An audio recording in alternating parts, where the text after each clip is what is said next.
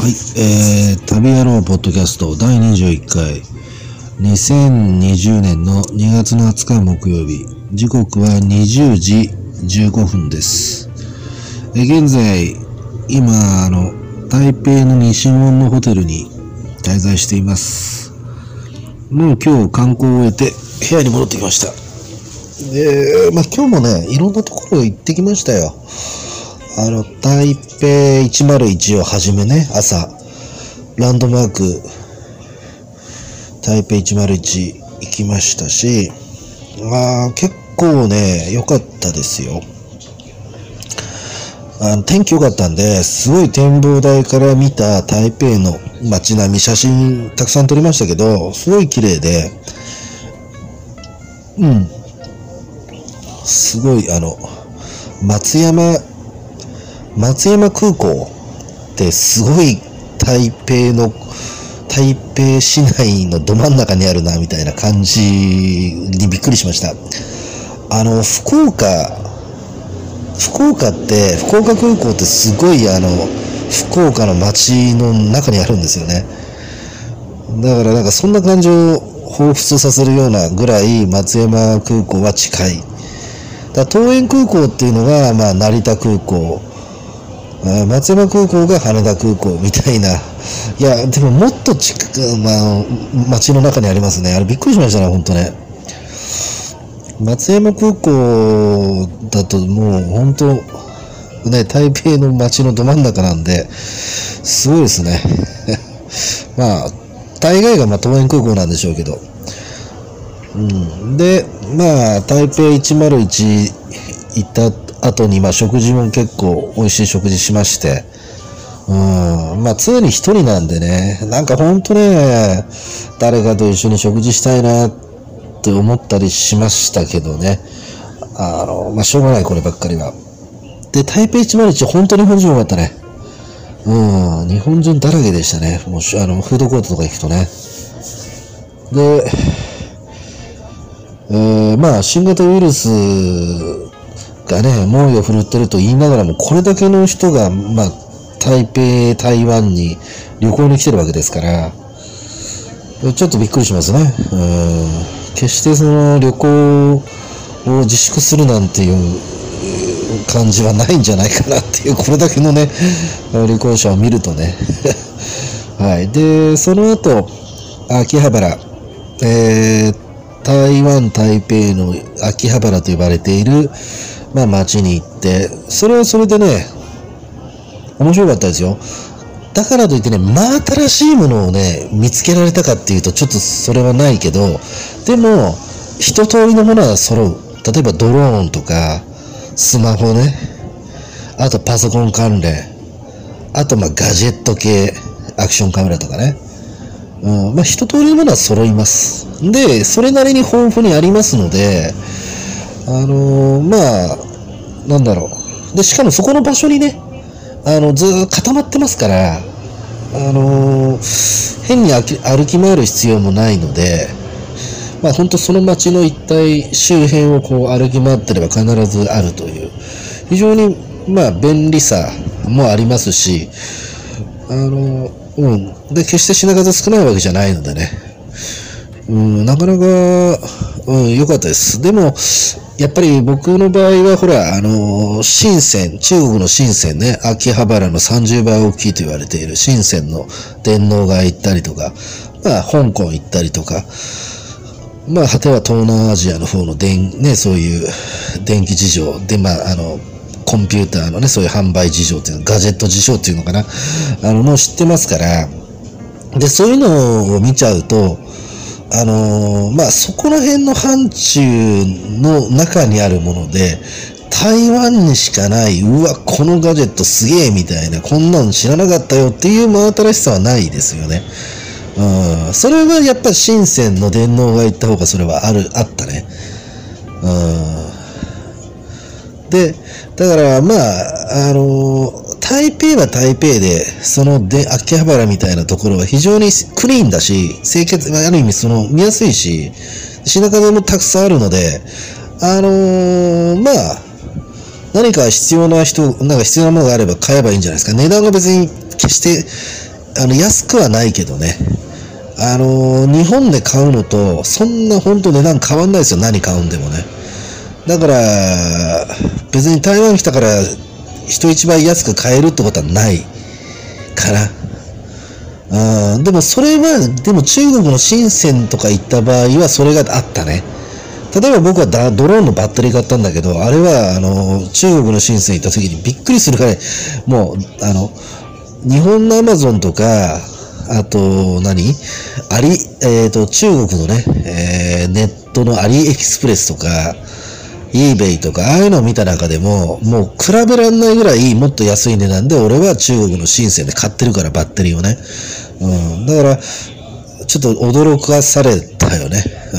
でも、台湾に関しては、それがなかったですね。もうあくまでも、僕の範疇の中での値段だったし、あと基本安くない。安くないですね。スマホから何からね。で、じゃあ安いスマホがあっても、それはじゃあ日本でも安いスマホだから。だからね、そういう感じ。だから何かこう、台湾で、うわ、これ珍しいみたいなものは、ごめんなさい。僕が、探せなかっただけなのかもしれないけど、なかったね。本当に。有料、でもある意味見やすいので、非常に有料な、地域ですね。何にしてもね、台湾っていうのは、海外旅行初心者にはいろんな意味で、何でもある街だからね。いいんじゃないですか。思いますね。だから逆に、僕は一通りもうアジアは、大体もう、回ったので、いろいろ比べちゃうんですけど、台湾は台湾で比べない方がいいと思いますね。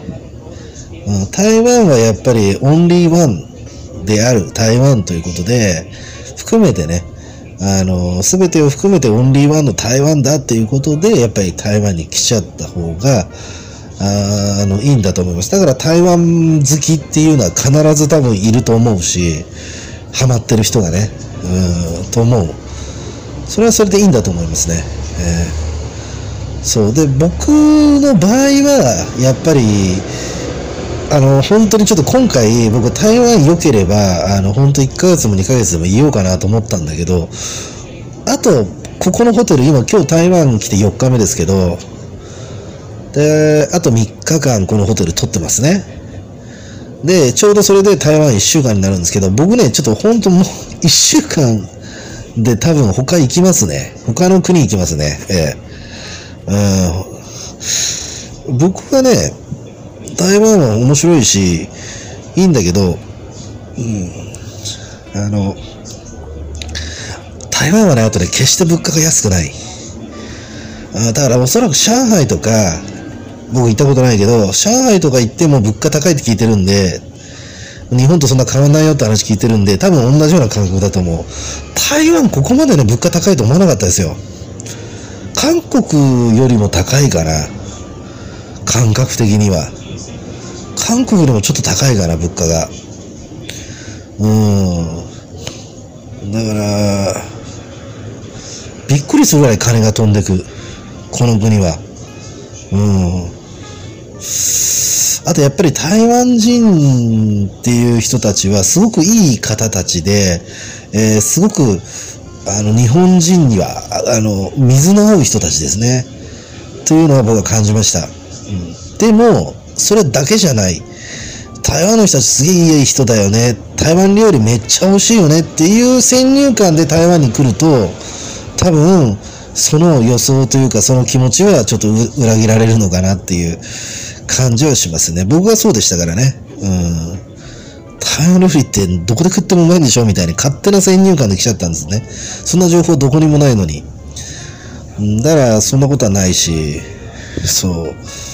だからね、ちょっとあんまり台湾に対する先入観というものを一般的な日本人、僕は典型的なそのパターンだったんですが、それはちょっと一回ちょっとね、捨ててきた方がいいかもしれないね。純粋に台湾を見るにあたってね。そうですね。まあ、なんせね、台湾の人たちっていうのはもう非常に親切だし、とにかく日本人に水に合う。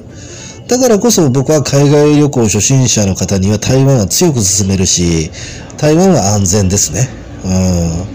うん。で、台湾料理もやっぱりそれなりに美味しいので、とにかく、台湾というのはね、日本人観光客が一番、安全に、それでいて海外を楽しめる場所じゃないかなと思います。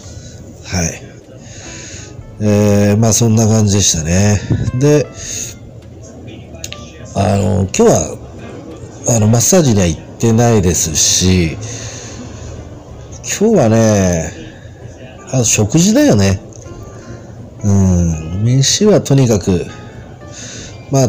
僕は飯は無理してでも現地のものを台湾料理屋さんでいろんな食べ物を毎回行くたびに違うものを頼むようにしてます。まあない場合は同じもの頼むんだけど、それで極力もう、ガ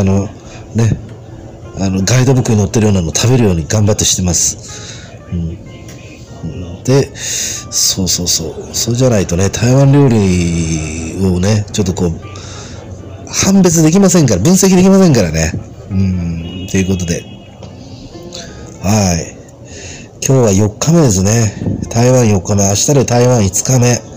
明日はどうしようかな。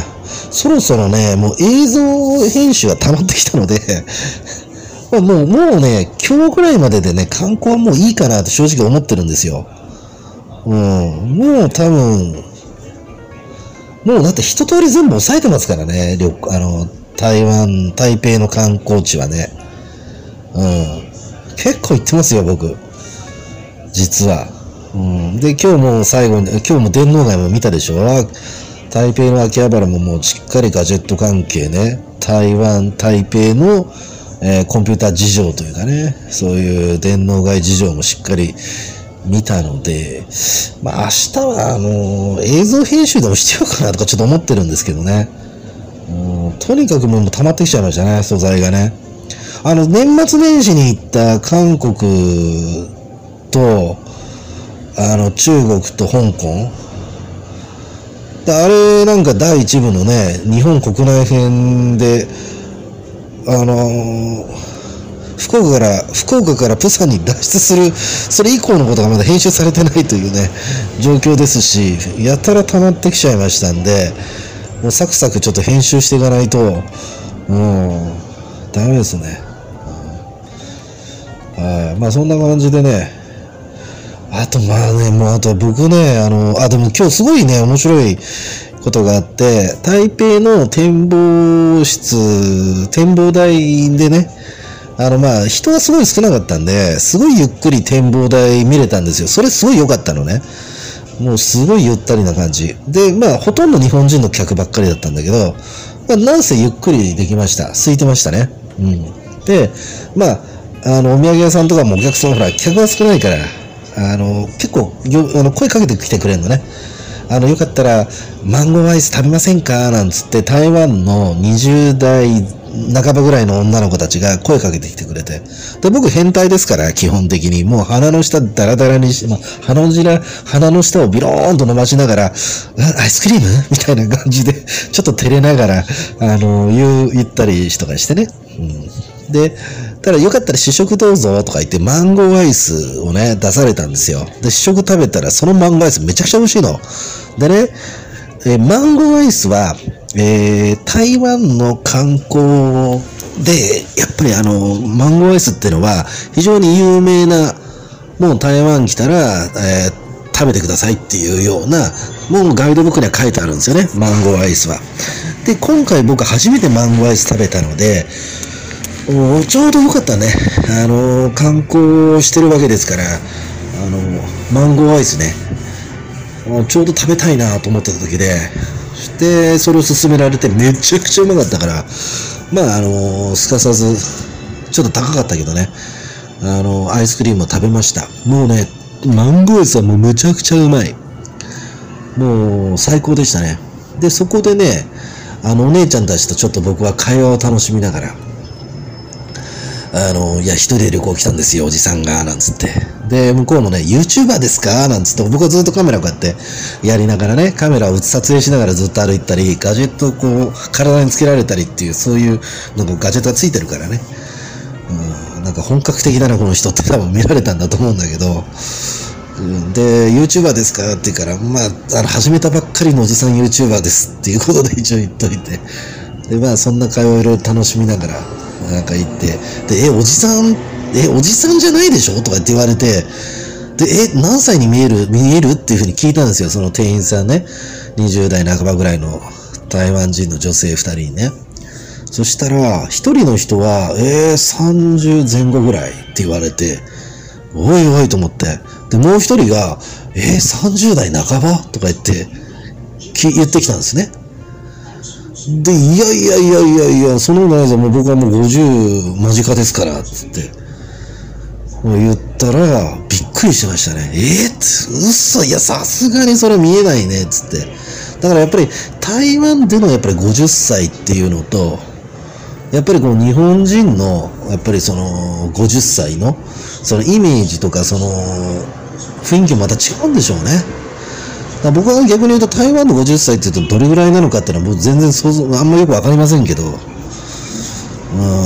まあもうね、そんな感じで、まあちょっとびっくりしたのを、すごいびっくりしましたね。で、まあ僕もそのリアクションでびっくりしました。そうなんだと思って。まあそんな感じで、そんな話もあったりとか。だからその時はさすがに僕もね、もしかしたら台湾の女性の彼女できるんじゃないかなとかって掴められるんじゃないかなっていう、そういうまあ男としてのですね、本能が働いた次第なわけですけどもね。はい。まあということで、まあ一石二鳥でしたね。台湾101展望室を見ながら、もう観光、台湾料理のね、スイーツといえば、マンゴーアイス。しかもそのマンゴーアイスの、マンゴーは、自信を持って、台湾で作られたマンゴーですよって言ってましたからね。なおさらよかった。ということで、まあ台湾旅行は観光と食べ歩き。まあこの2つでね、ずーっと今のところ4日間来てますけど。まあ明日、明後日またどうなるかね。ちょっと。ということで、まあ、とにかくね、あと、それで安くないからね、台湾ね。とにかく金が飛びます、この国は。はい。なんか台湾で知り合いでもなんかいればね、またちょっと違うんでしょうけどね、もう僕は特に何にもないので、どこかで誰かに知り合うわけでもないしね。だからもうあと2日、3日で、まあもしかしたら、まあ、ここはとにかくあと3日なんで、別のホテルになんか1回ちょっと泊まって、それで、転戦するかもしれないけどね。まあ合計10日ぐらいはいるかもしれ、10日ぐらいはいるかもしれませんが、ちょっとわかりませんけどね。まあそんな感じで、はい。ね。ということで、ポッドキャスト第21回でした。